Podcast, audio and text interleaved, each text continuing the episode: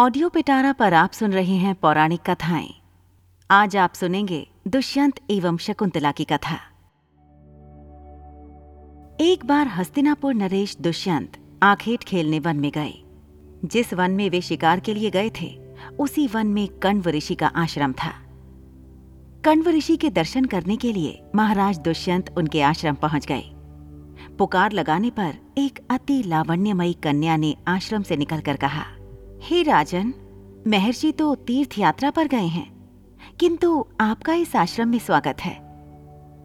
उस कन्या को देखकर महाराज दुष्यंत ने पूछा, बालिके, आप कौन हैं? बालिका ने कहा, मेरा नाम शकुंतला है और मैं कण्व ऋषि की पुत्री हूँ। उस कन्या की बात सुनकर महाराज दुष्यंत आश्चर्यचकित होकर बोले, महर्षि तो आजन्म ब्रह्मचारी हैं, फिर आप उनकी पुत्री कैसे हुई? उनके इस प्रश्न के उत्तर में शकुंतला ने कहा, वास्तव में मेरे माता पिता मेनका और विश्वामित्र हैं। मेरी माता ने मेरी जन्म होते ही मुझे वन में छोड़ दिया था, जहाँ पर शकुंत नामक पक्षी ने मेरी रक्षा की। इसीलिए मेरा नाम शकुंतला पड़ा। उसके बाद कण्व ऋषि की दृष्टि मुझ पर पड़ी और वे मुझे अपने आश्रम में ले आए। उन्होंने ही मेरा भरण पोषण किया, जन्म देने वाला, पोषण करने वाला तथा अन्न देने वाला। ये तीनों ही पिता कहे जाते हैं। इस प्रकार कण्व ऋषि मेरे पिता हुए।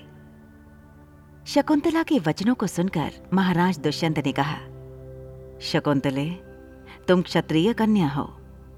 तुम्हारे सौंदर्य को देखकर मैं अपना हृदय तुम्हें अर्पित कर चुका हूँ। यदि तुम्हें किसी प्रकार की आपत्ति ना हो तो मैं तुमसे विवाह करना चाहता हूँ। शकुंतला भी महाराज दुष्यंत पर मोहित हो चुकी थी। अतः उसने अपनी स्वीकृति प्रदान कर दी। दोनों ने गंधर्व विवाह कर लिया। कुछ काल महाराज दुष्यंत ने शकुंतला के साथ विहार करते हुए वन में ही व्यतीत किया। फिर एक दिन वे शकुंतला से बोले, प्रियतमे, मुझे अब अपना राज कार्य देखने के लिए हस्तिनापुर प्रस्थान करना होगा। महर्षि कण्व के तीर्थ यात्रा से लौट आने पर मैं तुम्हें यहाँ से विदा कराकर अपने राजभवन में ले जाऊँगा। इतना कहकर महाराज ने शकुंतला को अपने प्रेम के प्रतीक के रूप में अपनी स्वर्ण मुद्रिका दी और हस्तिनापुर चले गए। एक दिन उसके आश्रम में दुर्वासा ऋषि पधारे।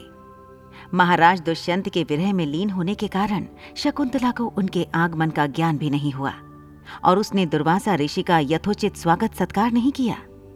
दुर्वासा ऋषि ने इसे अपना अपमान समझा और क्रोधित होकर बोले, बालिके, मैं तुझे शाप देता हूँ कि जिस किसी के ध्यान में लीन होकर तूने मेरा निरादर किया है वो तुझे भूल जाएगा। दुर्वासा ऋषि के शाप को सुनकर शकुंतला का ध्यान टूटा और वो उनके चरणों में गिरकर क्षमा प्रार्थना करने लगी। शकुंतला के क्षमा प्रार्थना से द्रवित होकर दुर्वासा ऋषि ने कहा अच्छा यदि तेरे पास उसका कोई प्रेम चिन्ह होगा तो उस चिन्ह को देख उसे तेरी स्मृति हो आएगी। महाराज दुष्यंत के सहवास से शकुंतला गर्भवती हो गई थी। कुछ काल पश्चात कण्व ऋषि तीर्थ यात्रा से लौटे तब शकुंतला ने उन्हें महाराज दुष्यंत के साथ अपने गंधर्व विवाह के विषय में बताया। इस पर महर्षि कण्व ने कहा, पुत्री, विवाहित कन्या का पिता के घर में रहना उचित नहीं है। अब तेरे पति का घर ही तेरा घर है।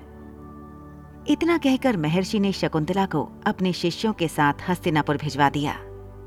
मार्ग में एक सरोवर में आचमन करते समय महाराज दुष्यंत की दी हुई शकुंतला की अंगूठी, जो कि प्रेम चिन्ह थी सरोवर में ही गिर गई।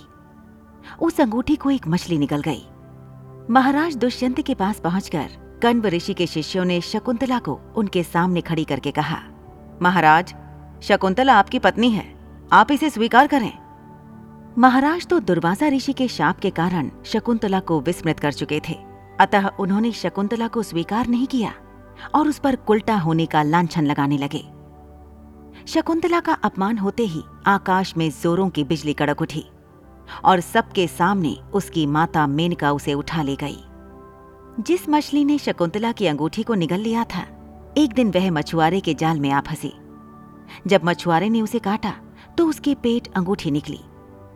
मछुआरे ने उस अंगूठी को महाराज दुष्यंत के पास भेंट के रूप में भेज दिया। अंगूठी को देखते ही महाराज को शकुंतला का स्मरण हो आया।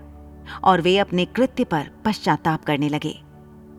महाराज ने शकुंतला को बहुत ढूंढवाया, किंतु उसका पता नहीं चला। कुछ दिनों के बाद देवराज इंद्र के निमंत्रण पाकर देवासुर संग्राम में उनकी सहायता करने के लिए महाराज दुष्यंत इंद्र की नगरी अमरावती गए। संग्राम में विजय प्राप्त करने के पश्चात जब वे आकाश मार्ग से हस्तिनापुर लौट रहे थे तो मार्ग में उन्हें कश्यप ऋषि का आश्रम दृष्टिगत हुआ। उनके दर्शनों के लिए वे वहाँ रुक गए। आश्रम में एक सुंदर बालक एक भयंकर सिंह के साथ खेल रहा था। मेनका ने शकुंतला को कश्यप ऋषि के पास लाकर छोड़ा था, तथा वह बालक शकुंतला का ही पुत्र था। उस बालक को देखकर महाराज के हृदय में प्रेम की भावना उमड़ पड़ी। वे उसे गोद में उठाने के लिए आगे बढ़े तो शकुंतला की सखी चिल्ला उठी, हे भद्र पुरुष आप इस बालक को ना छुएँ। अन्यथा उसकी भुजा में बंधा काला डोरा सांप बनकर आपको डस लेगा। ये सुनकर भी दुष्यंत स्वयं को न रोक सके और बालक को अपने गोद में उठा लिया। अब सखी ने आश्चर्य से देखा कि बालक के भुजा में बंधा काला गंडा पृथ्वी पर गिर गया है। सखी को ज्ञात था कि बालक को जब कभी भी उसका पिता अपने गोद में लेगा, वह काला डोरा पृथ्वी पर गिर जाएगा। सखी ने प्रसन्न होकर समस्त वृतांत शकुंतला को सुनाया। शकुंतला महाराज दुष्यंत के पास आई। महाराज ने शकुंतला को पहचान लिया। उन्होंने अपने कृत्य के लिए शकुंतला से क्षमा प्रार्थना की और कश्यप ऋषि की आज्ञा लेकर उसे अपने पुत्र सहित अपने साथ हस्तिनापुर ले आए। महाराज दुष्यंत और शकुंतला के उस पुत्र का नाम भरत था। बाद में वे भरत महान प्रतापी सम्राट बने और उन्हीं के नाम पर हमारे देश का नाम भारतवर्ष हुआ। ऐसी ही इंटरेस्टिंग किताबें कुछ बेहतरीन आवाजों में। सुनिए सिर्फ़ ऑडियो पिटारा पर। ऑडियो पिटारा सुनना ज़रूरी है।